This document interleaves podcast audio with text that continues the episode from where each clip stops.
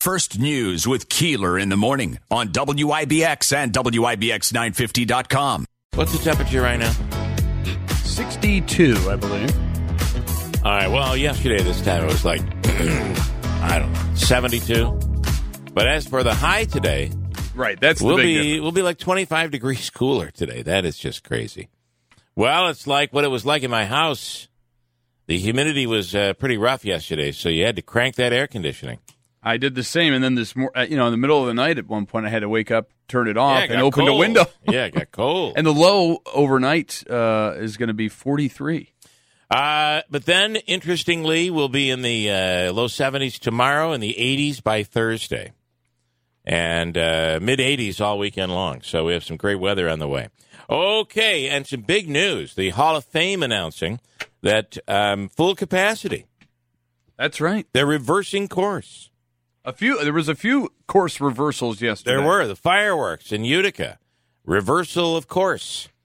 And uh, what else? Were there any others? Oh, the Bills will have full capacity Full in the fall. capacity. Yes. Uh, so this is all uh, pretty big news, as um, as you can expect to see more things begin to open up. I think the state fair played a big role. Again, an outdoor event, but uh, but going to basically full capacity. Yeah, you have to say. You know, you have to think the fair was was the first thing that was announced, and then that 70 percent capacity now above 70 percent capacity in the state uh, probably uh, helped with that as well. Uh, defensive lineman Carl Nassib of the L.A. Raiders, or Las Vegas, I should say LV Raiders. Do we call it that now? The Uh, LV lost- yeah, Raiders? LV Raiders maybe. Uh, came out yesterday, making him the first openly gay. I guess I'm surprised by this. I, I thought that maybe there had been others that just weren't highly publicized, but uh, he became the first openly gay active player in the history of the National Football League. He says he did it because, quote, representation and visibility are important. He stressed that he was not doing it for attention. What's up, people? I'm Carl Nassib. Just want to take a quick moment to say that I'm gay. I've been meaning to do this for a while now, but I finally feel comfortable enough to get it off my chest. I really have the best life. I got the best family, friends, and job a guy could ask for. I'm a pretty private person, so I hope you guys know that I'm really not doing this for attention. I just think that representation and visibility are so important. I actually hope that like one day videos like this and the whole coming out process are just not necessary. But until then, you know, I'm going to do my best and do my part to cultivate a culture that's accepting, that's compassionate, and I'm going to start by donating $100,000 to the Trevor Project.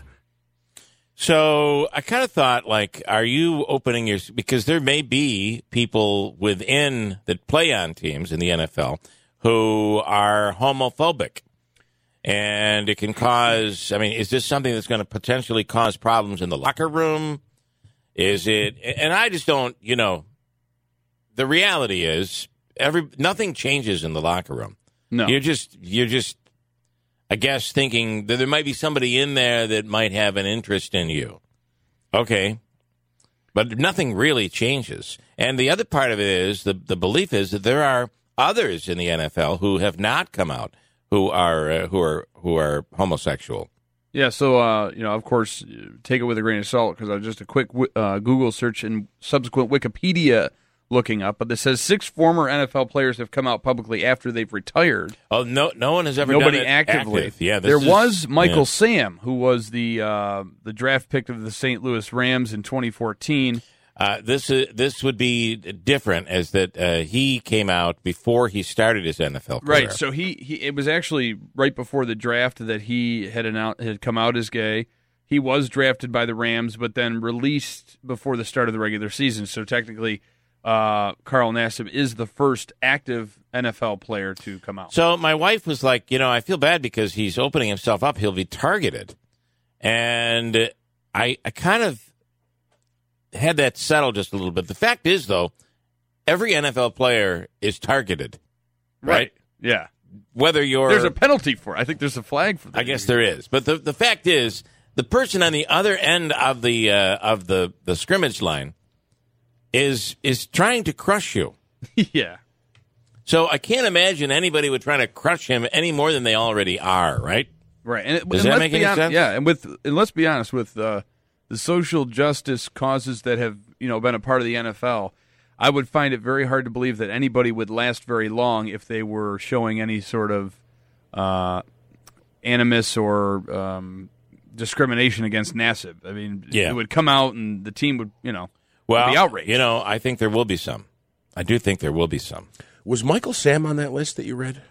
He so we had talked about Michael Sam was he was actually released by the Rams before the regular season started, so he was Oh, so he technically never never, even- an active player. Right. He came out of college, uh, announced he was gay, and then entered the draft. And I believe he But got this- drafted, but then obviously, as you said, got cut. This Right. would be the first to ever come out while number one being active, already active in the NFL, and uh, um, I think it's kind of a big deal. Although one would say it'd be a lot harder to announce before you become a player that has established himself. Right. Although Like I'm, Nassib is is pretty much established. I'm not familiar with him, but right, it, he's played some games. He has experience. Yeah, if you look so- at his if you look at his stats, I mean, he's somebody that has he's already proven himself. Well, and good luck, you know, saying anything, you know, uh, homophobic or anything to him at six foot seven, two hundred and seventy five yeah, pounds. right. I mean, you know what I mean? Like, oh, really? What did you just say? Nothing. Well, you've always heard about it, though, right? That there are there are players in the NFL uh, that who are gay and who cannot come out. We've always heard about that, but we never just knew anyone that was willing to come out, and uh, and he did. So it's kind of an interesting, big first step, the first active player in NFL history. Uh, and as he says, he hopes that uh, someday these uh, videos that like the one he has made will not be anything that, that causes any great attention. Yesterday, right? It was a bulletin on your phone.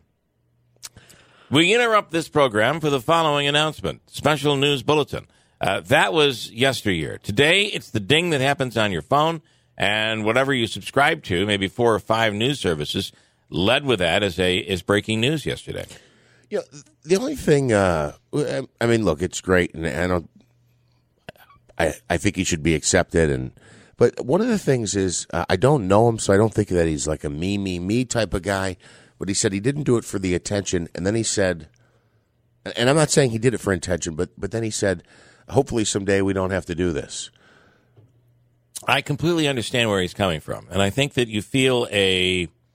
Um, I mean, I I wouldn't know because I I don't have anything where I feel like I have to come out to represent people who have a uh, situation or lifestyle or whatever like me, right? So, but he, I think he feels a responsibility that he's in a position of power, in a position where he is powerful enough and established enough where he won't be hurt by this, that he's coming out for others who, and then his charity is about somebody who was, who, who was targeted and, and I believe ultimately died. I don't know the whole story about the charity that he's Yeah, the Trevor Fund or whatever. I don't know what but that uh, is. but the reality is, um, I, I think that like, like when Ellen came out, it wasn't necessarily for everybody to see that she was out.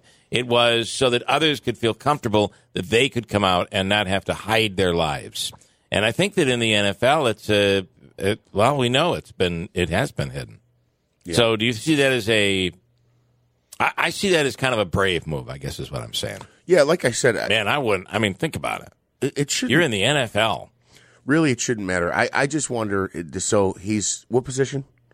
Defensive end. So are we gonna like? Oh, he's the first openly gay quarterback. He's the first openly gay wide receiver. He's the first openly gay running back. Is, is that what what follows next? I don't know. But uh, look, First, I, I don't. uh, I don't. first, open, first transgender governor of uh, California. Right. I imagine that would be news. so I, it's. uh Although I, Right, I, it- I spoke been- with somebody the other day that said they would vote for uh, for uh, what's her name again? Bruce Jenner's Caitlyn. name? Caitlyn Jenner. They would vote for her in a heartbeat. Uh, she's Republican. Um, her her uh, solutions to the problems in California are something that completely fit in this Republican's wheelhouse. And said, "I if I were a, a resident of California, I would vote for her." Yeah, I, So- I think it's interesting. I think I said on the show, or we talked about on the show here, that uh, it'll be an interesting test case because of the fact that she's transgender and Republican. So Right. if she doesn't do well in California, is it because One would think she'd do better as a Democrat or a liberal than a, a Republican or a conservative. But but the argument would be if Republicans say no, right? Republicans always get the bad rap as they don't accept this Right, and they don't right. accept that. So if she if she ran as a Democrat, Republicans would say, "Well, she's a Democrat. I wouldn't support her anyway." But it's, I think it's interesting. It makes to see. it unique and interesting. Yeah. Will Yeah, the I agree. Mm-hmm. Republicans support a transgender? Will the Democrats vote against a transgender, or are they more, more willing to accept that message, even though it's from a Republican? Uh, there's also the first uh, transgender athlete to be uh, competing in the Olympics.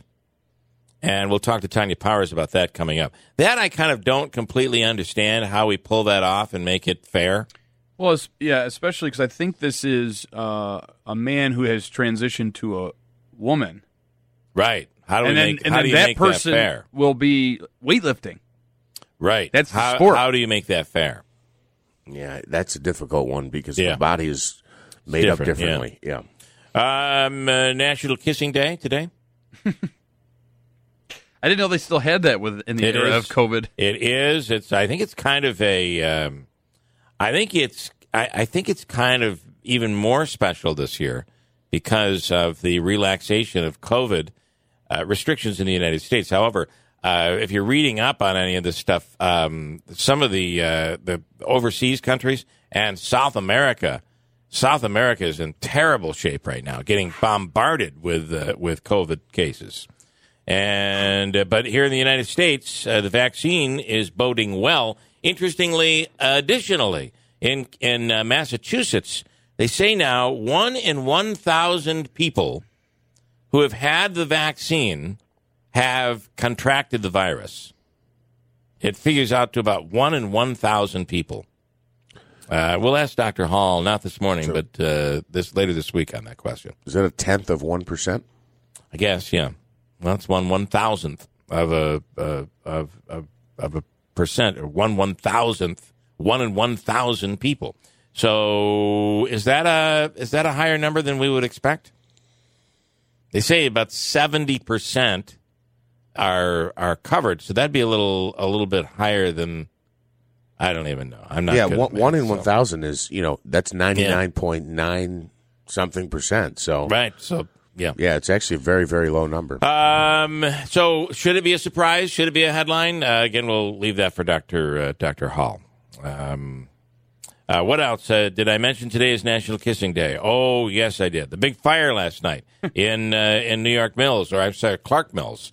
Um, Andrew, what do we know on cause? Because if you talk to people on Facebook, they all know it was it was a lightning strike. Right. It is assumed. It is assumed right now by been. people that it was a lightning strike that caused it. And of course, that area of Oneida County uh, had severe su- thunderstorms throughout the day, but especially last evening.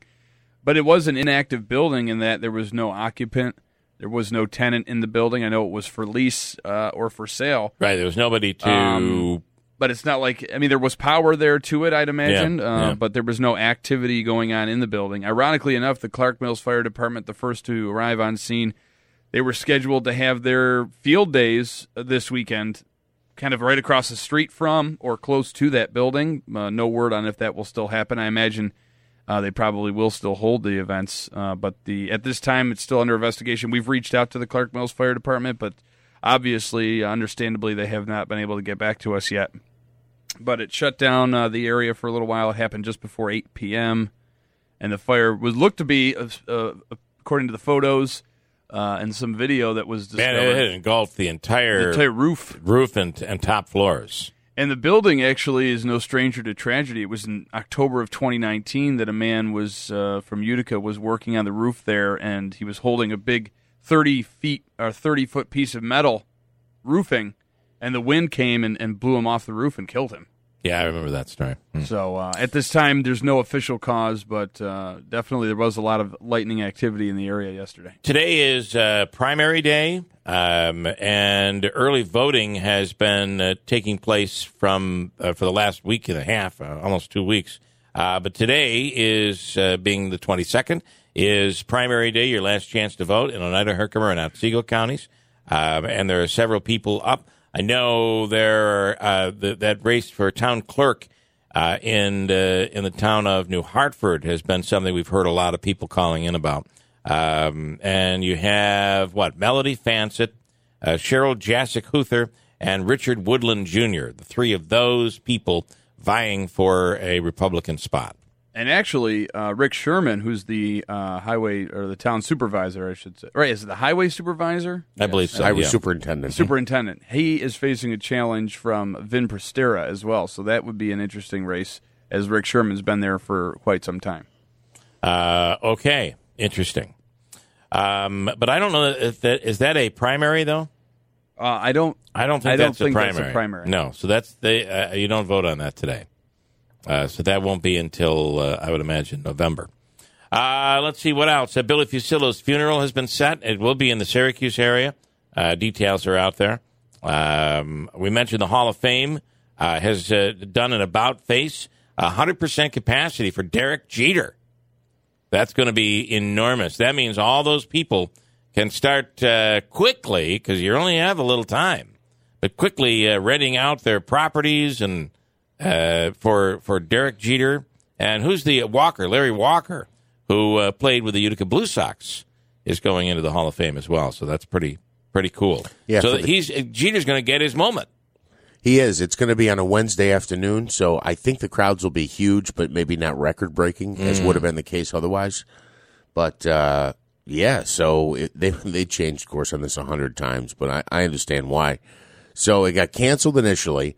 Then they were going to have it this year, but they moved it to September. It was going to be indoor only. You could only see it on television on the MLB network. Then they moved it back outside and said. Uh, you know, limited capacity. You have to have a ticket to attend. Tickets were free, but you had to get a ticket in order to be there. And then yesterday they came out and said, "Yeah, just show up." Yeah. Uh, it was uh, revealed yesterday that the Conservative Party has um, has been uh, uh, President Trump reached out to the Conservative Party in the Syracuse area and has said that he won big there, uh, won big in the area. I will help with a campaign to find a new candidate to replace John Katko. So uh, the former president getting involved in that one. So far, there is no candidate. Part of the problem you have there is Yep, I'll- there are far more uh, Democrats, um, and and I don't know the exact ratio, but I think it's it's a little different than what we deal with in the uh, in the twenty second. Yeah, I think you're right. And the other thing is, I mean, he's got broad support, right? Republicans like him, Democrats like him.